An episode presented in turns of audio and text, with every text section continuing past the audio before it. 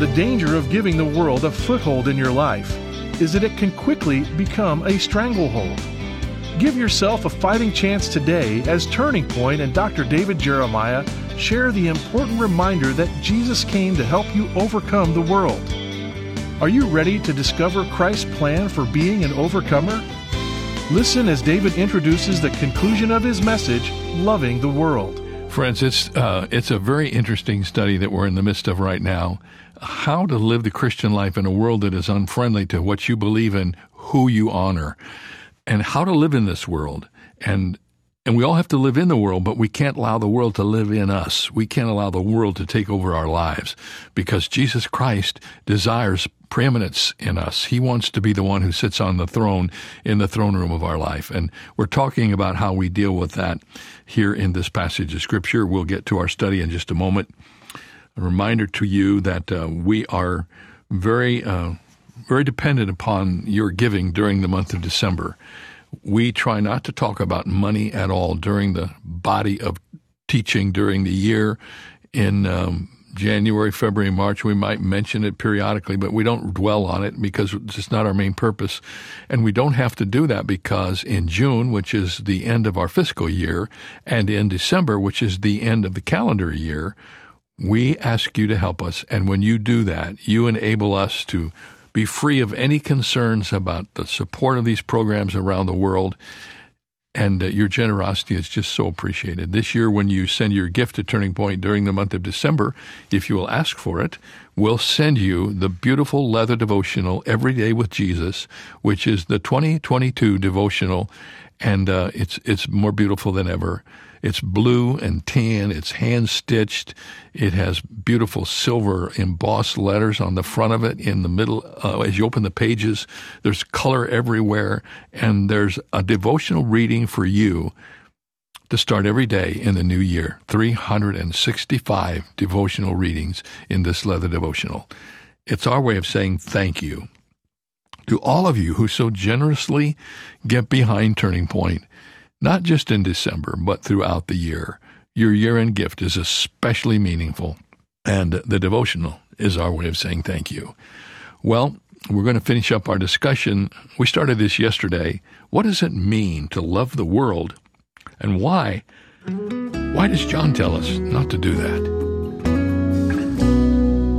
Now, in order to illustrate the things of the world, John gives us three things to consider, and these are pretty famous thoughts the lust of the flesh and the lust of the eyes and the pride of life. Now, first of all, let me neutralize the word lust. Every time you hear that word in our culture today, it always means one thing it means sexual immorality or sexual looseness or whatever. But the word lust here doesn't mean that necessarily, it's just a word for desire. You could put the word desire in the place of lust and it would be pretty close. The desires of the flesh and the desires of the eyes and the pride of life. And he's going to use these three terms to help us understand how the world works, but more than that, to help us understand how Satan uses the world to destroy our walk with God. Now, let's first of all take a look briefly at these three terms and make sure we know what they mean, and then we'll go into the strategy just a little bit. First of all, the lust of the flesh. The lust of the flesh is the inward part of temptation, it is inwardly wanting your own way. It's your inward desires. Ray Stedman wrote a paragraph about it that's about as crystal clear as I can read. He, goes like this God has so made our bodies that they hunger for food in order to maintain life. This is as it should be. But the flesh goes beyond and it craves special foods and delicacies and it urges us to gluttony. It demands the best. This is what John is speaking of. God has made us to have the need of shelter as human beings. But the flesh demands that it be luxurious shelter. There is a constant craving for ease and luxury. This is the lust of the flesh. God gives us the wonderful function of sex, which produces the most enjoyable sensation the body can experience. But the flesh wants to indulge this gift in any direction at any given time without any restriction. This is the lust of the flesh. So, the lust of the flesh are those inward desires that we all have when we yield to the lust of the flesh, we take all of the governors off of that and we just allow the lust of the flesh to drive us any direction it would go. That's how the world works. The world says If it feels good, do it. That's the world system. No restrictions whatsoever.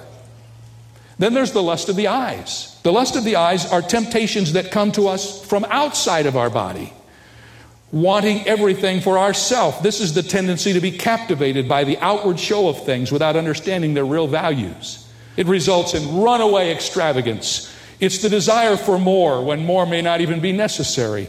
It's the desire for things we do not need, bought with money we do not have, in order to impress people we don't even like. That's what it is. And then there's the pride of life. The pride of life is a little more sinister than the other two, and, all of us here at one time or another have had to deal with this in our own life. The pride of life is wanting to appear important. This has to do with the desire to be noticed, to be driven by our egos, to be important. Barclay says it is the desire to impress everyone we meet with our own non existent importance. It is arrogance associated with wealth sometimes or position sometimes. It's the desire to create envy and jealousy in the hearts of other people. So that we do not buy that new car because it's the car we really want, but we buy that new car because we know that's the car that's going to make our neighbors down the street really look at us with envy and jealousy. And when we back it out of the driveway, it's not that we're excited about having this new car. We could be happy with any number of cars. But oh, what a rush it is to see them looking out of their blinds at our new car as we go down the street. We use that to give envy and jealousy to others. That's what the pride of life is. Now, here's what I want you to understand. This is really the most important thing about this. These three things are the summary of Satan's strategy for you and for me. This is his three pronged attempt to take those of us who are Christians and drag us out of our fellowship with God back into the world from which we were saved. And this is the strategy that Satan uses all of the time. He doesn't have a strategy number two. He just got strategy number one. This is it. Three things. He uses it on everybody. He uses it on you. He uses it on me. Don't look for anything different. Whatever he's doing to you or to me is some variation of this three point strategy the lust of the flesh, the lust of the eyes and the pride of life. When the first temptation in the Bible took place, Satan was the tempter. Guess what he did? So when the woman saw that the tree was good for food, that it was pleasant to the eyes, and a tree desirable to make one wise, she took of its fruit and ate. She also gave her husband with her, and he ate. Now watch carefully. She saw that the tree was good for food. That's the lust of the flesh. She saw that it was pleasant to the eyes. That's the lust of the eyes. And she saw that it was a tree to be desired to make her wise, the pride of life. What strategy did Satan use on Adam and Eve? The only strategy he's got the lust of the flesh, the lust of the eyes, and the pride of life. Well, let's bring it forward from Genesis all the way to the New Testament. Let's get into the first book of the New Testament, the book of Matthew. And this time, Satan's not tempting Adam and Eve. This time, he takes Jesus out into the wilderness and he's going to tempt the Lord Jesus. Now, you would think if he was going to come up with a new strategy anytime, he'd come up with one for the Lord Jesus. Guess what? Wrong. He used the same strategy on the Lord Jesus. Read with me from the book of Matthew, chapter 4, and watch carefully how this happens. Now, when the tempter came to him, he said, If you are the Son of God, command that these stones become bread, the lust of the flesh. And he said to him, If you are the Son of God, throw yourself down, for it is written, He shall give His angels charge over you, and in their hands they shall bear you up, lest you dash your foot against a stone. Lord, put on a show, the lust of the eyes. And again, the devil taketh him to a high mountain and showed him all the kingdoms of the world and all of their glory, and said to him, All these things I will give you if you will fall down and worship me, the pride of life in the book of Genesis, in the book of Matthew, in the book of First John. It's always the same. Satan's strategy for you and for me is to get us sucked back into these worldly things so that he short circuits our love for God. And in every way he is able to do that, he accomplishes his goal. And that's why there are so many people who are truly Christians who are genuinely unhappy They're unhappy because the only way you can have joy is to have fellowship with God and to know His plan for your life. And when you allow all these things to start getting their hooks back into you, it keeps you from knowing what God wants you to know, and that's His wonderful love for you and His plan for your life. Here's the third thing that happens loving the world destroys your fellowship with God, loving the world denies your faith in God, and thirdly, loving the world discounts your future with God. Watch what happens in verse 17. And the world is passing away, and the lust of it. But he who does the will of God abides forever. So if you get hooked back into the world, you're getting hooked back into something that's got no future. And as much as you're into it, you've got no future. There is no future in the world. One of these days it's gone. But he who does the will of God abides forever. Did you know the Bible tells us that one day this whole world is going to go up in a cloud of smoke? There's only two things that are eternal that's the Word of God and the people of God. Everything else is gone. And so everything you invest yourself in that doesn't have eternity stamped on it might be all right for a momentary enjoyment, but it's got no longevity. It's got the shelf life of the last car you bought. And it's not going to bring you joy. What John is telling us here is this to love the world is to squeeze out your love for God and to choke God's influence in your life. Martin Luther once said, I've held many things in my hands and I have lost them all, but the things I placed in God's hands I still possess. It helps you to understand the words of Jim Elliot, the great missionary who died at the hands of the Auca Indians. He had gone there to evangelize them and they took his life. When they recovered his journal after the Indians had killed him, in his journal were found these words He is no fool who gives what he cannot keep to gain what he cannot lose. So J.B. Phillips paraphrases 1 John 2 15 through 17 like this Listen up. For the whole world system, based as it is on men's primitive desires, their greedy ambitions, and the glamour of all they think is splendid, is not derived from the Father at all, but from the world itself. The world and all its passionate desires will one day disappear, but the man who is following God is part of the permanent and cannot die. Now, two questions before we close our Bibles. Why do Christians who have been saved out of this whole world system, which is true, why do we end up getting back? Why do we go back and dabble in it and end up ruining our own joy and our peace? Did you know that there's not anything more miserable on the face of God's earth than a Christian who's out of fellowship with God? Did you know that? More miserable than an unsaved person. You know why? Because an unsaved person's never known the joy of the Lord. A backslidden person's known the joy of the Lord. And when they get all tangled up in the world again and they lose that joy, they are really a wreck. We see some of these wrecks. They come to see us because of what happened in their life. Why do we get caught? Well, I got to tell you that nobody ever gets up one morning and says, Today's the day I'm going to go out and mess up my life. Nobody does that. It's not a conscious decision on our part, it's an unconscious thing. It's a gradual giving in to the little things in life that little by little just take us down the wrong road. I don't have to get specific with all of you because you all can apply that to the situations you face. But I did find this little list of progressions in the Bible that I thought would be helpful to you just to write down, and I'm going to go through them quickly, and you put them down in your notes. Did you know that we get caught back into the world kind of slowly? It starts with the friendship of the world, James 4 4. Whoever therefore wants to be a friend of the world makes himself an enemy with God. And then after we've made friendship with the world, we are spotted by the world. James 1:27 says, "Pure and undefiled religion before God and the Father is this: to visit orphans and widows in their trouble, and to keep oneself unspotted from the world." What does that mean? Well, you become friends with the world, and then the world gets a little hook into you. You know, you get a little spot there. The world's got a little bit of a hold on you.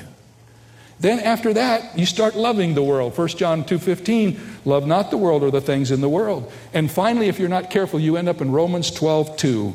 Be not conformed to this world, but be transformed by the renewing of your mind. You start out as a friend of the world, then you're spotted by the world, then you're loving the world, then you're conformed to the world.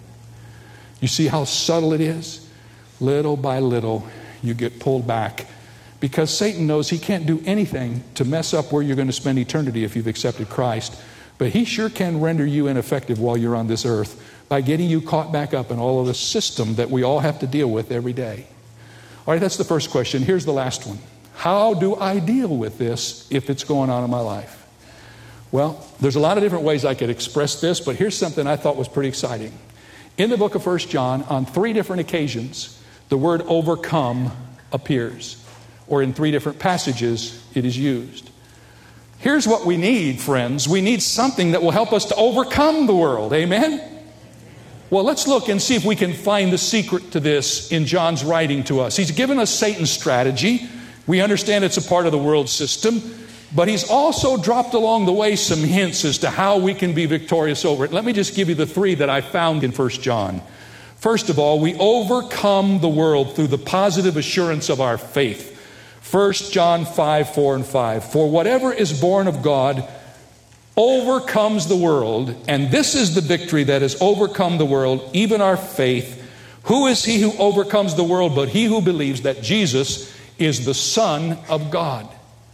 Satan's first strategy into the heart of every believer is to cause you to doubt your salvation, to question whether or not you are a believer. Listen to what John says. He says, You begin to be an overcomer by having the absolute positive assurance that you're born of God, that you know Him. So here's what I'd like to ask you Do you know for sure? Do you know that you know that you know?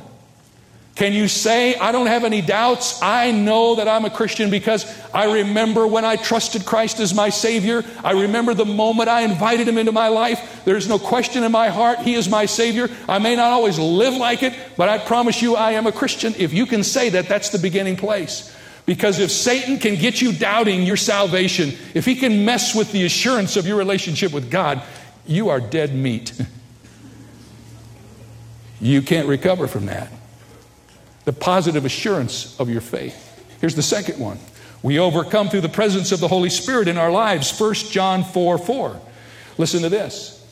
You are of God, little children, and have overcome them because he who is in you is greater than he who is in the world. How do you overcome? By the power of the Holy Spirit who lives within you. You say, Pastor Jeremiah, how am I supposed to deal with all of these temptations and all these stresses? You can't do that in your own strength. Don't even try. You know, I hear people all the time talking about how brave they are. Well, I'm going to let Satan know today. Man, don't go there. Don't do that. You are no match for Satan. I promise you. Satan is a very powerful person. Not as powerful as God by any means, but very powerful and far more powerful than any of us in this room if we are doing it in our own strength. But the Bible says that God has given us the Holy Spirit who lives within us. And listen to this greater is He who is in you than he who is in the world. When you depend on the Holy Spirit and you ask the Holy Spirit to fill you every day and you put on the armor of the Lord and you go out to battle in this world, the Holy Spirit will give you a sensitivity to those little concessions that you're prone to make and He'll help you not to make those concessions. Pray every day, Lord God, I'm at war.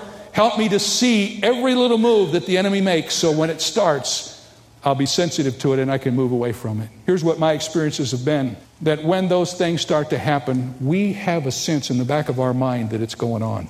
It may not be up here, but it's back here somewhere. We have this sense this is not something I should be doing. This is not some place where I should be. This is not a relationship I should be in. This is not a place where I should be hanging out. Who does that? The Holy Spirit does that. I often call him the automatic sin alarm system. That's who he is, you know? You go where you're not supposed to go, and wham, it goes off. Can I get a witness? You know what I'm talking about? Well, don't don't reach down and turn off the alarm. I mean, that's what some of you do. The Holy Spirit is witnessing in your spirit to try to help you to keep out of the clutches of the world. And when you hear the alarm, don't silence it. Let the Holy Spirit guide you. You overcome by the positive assurance of your faith, and you overcome by the presence of the Holy Spirit in your life. And then, thirdly, we overcome through the power of the word of God in our hearts. Notice 1 John 2 13 and 14. I write to you, young men, because you have overcome. I have written to you, young men, because you are strong, and the word of God abides in you, and you have overcome the wicked one. Paul drives home this point in his letter to the Romans, and listen to his encouragement. He says, Don't be conformed to this world. Don't let the world squeeze you into its mold. But be transformed. How? By the renewing of your mind. How do you renew your mind? through the Word of God. Constantly letting the Word of God flow through your heart and your mind. And it pushes out the other things that would come to take you away. Isn't this a great truth? Don't love the world or the things that are in the world, because if you do, it will short circuit your relationship with God. The world is not your friend, it's your enemy. Make sure you understand this. We don't get a chance to get out of the world until the rapture. We've got to live in this world. But the Bible says we are in the world, but we are not of the world. We used to sing a spiritual when I was growing up. This world is not my home. I'm just a passing through. My treasures are laid up somewhere beyond the blue. And that's true. We are pilgrims and strangers on this earth, in this world. But as long as we're here, we've got to learn how to survive and how to do battle and make sure we don't get sucked into the thing that will ruin our relationship with the Lord. You wonder why you don't grow more? John has given us the clue here. We start on the path toward growth and then we start looking around and we see all this stuff, you know, and, and all of a sudden we lose our focus and we begin to slow. You see, one of the things we all need to be aware of is that there are two worlds. We're living in two worlds. We're living in this world system, but we're not of it. We're living in the world that God has given to us, and that's the world of our faith.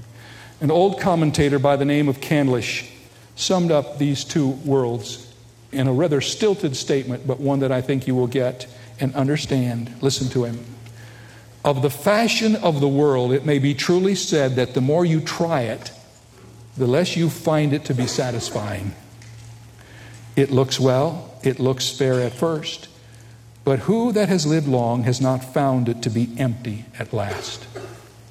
It is altogether otherwise with the will of God. That will often looks hard at the beginning. It often looks dark. But go on and prove it. Prove it patiently and perseveringly with prayer and pain, and you will get growing clearness, light, enlargement, joy, you will more and more find that the path of the justice is the shining light that shines more and more to the perfect day. Here's what he's saying the world front loads its pleasures and backloads its pain.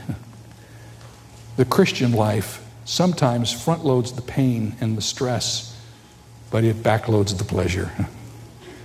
You know, I'd rather be moving toward joy than moving away from it, wouldn't you? And that's why I've chosen to live my life for the Lord and to walk with Him in fellowship. Oh, I am impacted by all of these things just as you are. The reason I'm so good at explaining them is because I've experienced them all. And the reason I can tell you what it's like is because I've been there and done that. I know how Satan likes to get his hooks into you. I've watched him over some periods of my life where little by little he drug me into something that I didn't want to be in. And all of a sudden I found myself there. But I also know that you can be an overcomer. You can be an overcomer through the positive assurance of your faith, the presence of the Holy Spirit in your life, and the power of the Word of God in your heart. Amen. You know, there's there's no reason for us to be enslaved by the principles of the world, which are opposed to God, because when we put our trust in Him, He gives us the power to live above all of that.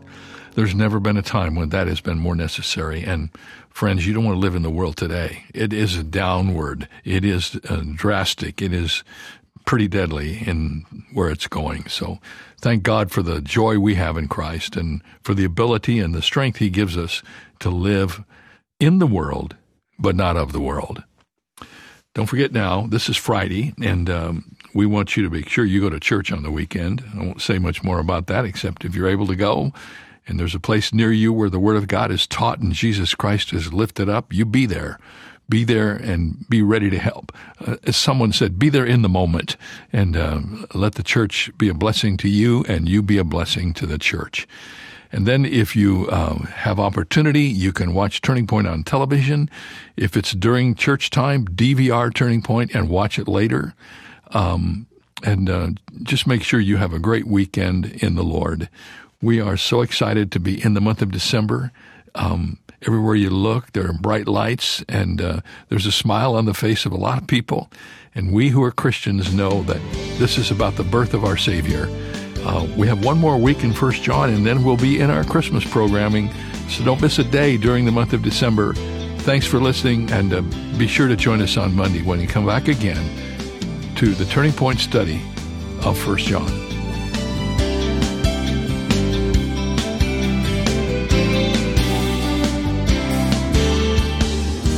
Today's message came to you from Shadow Mountain Community Church and Dr. David Jeremiah, the senior pastor. To let us know how God is using Turning Point to deepen your faith, write to Turning Point for God of Canada, P.O. Box 18098, Delta, BC, V4L 2M4. Visit our website at davidjeremiah.ca slash radio or call 800 946 4300. Ask for your copy of David's encouraging new 365 day devotional for 2022, Every Day with Jesus. It's yours for a gift of any amount. You can also purchase the Jeremiah Study Bible in the English Standard, New International, and New King James versions, with helpful notes and articles from decades of study by Dr. Jeremiah. Visit davidjeremiah.ca slash radio for details. This is David Michael Jeremiah. Join us Monday as we continue the series Living in the Light here on Turning Point with Dr. David Jeremiah.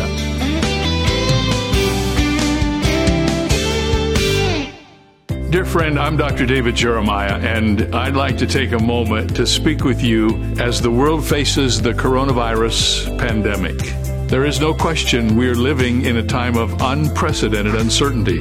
It is unlike anything I have experienced in my whole life. And the temptation in times like these is to allow fear and worry to creep into our thoughts and to rob us of our joy. But in these uncertain times, we need to remember that God is still in control. And my prayer for you is that you are healthy, you're in a safe place, and surrounded by those you love. Please keep the ministry of Turning Point in your prayers as well. We will continue to bring the healing power of God's Word to you each day on radio, television, and online. And I really hope this will be a source of encouragement to you during the current coronavirus. So be safe, be in the Word, and be in prayer. Back again this year, the Home for Christmas channel from David Jeremiah and Turning Point Ministries. Fill your season with all your favorite holiday traditions music, carols, laughter, scripture, pageants, inspirational Bible teaching, and more. Start streaming your Christmas favorites and discover new ones completely free. And enjoy the Home for Christmas channel at home, in the car, or anywhere you need a little Christmas. Visit turningpoint.tv to start streaming today. That's turningpoint.tv. I found the following observation both compelling and convicting. A servant is known by his master's absence. I'll say it again. A servant is known by his master's absence. Think about parents who leave their teenage son at home alone while the parents are away for the weekend. They do that because they trust their son. They have confidence the son will behave the same when they're away as he would if his parents were home. Jesus Christ is our master, and he is away right now, which says something about how he trusts us. The question is, what will he say when he returns? This is David Jeremiah encouraging you to get on the road to new life. Discover how God trusts you on Route 66. Route 66, driving the word home. Log on to Route66Life.com. Start your journey home today.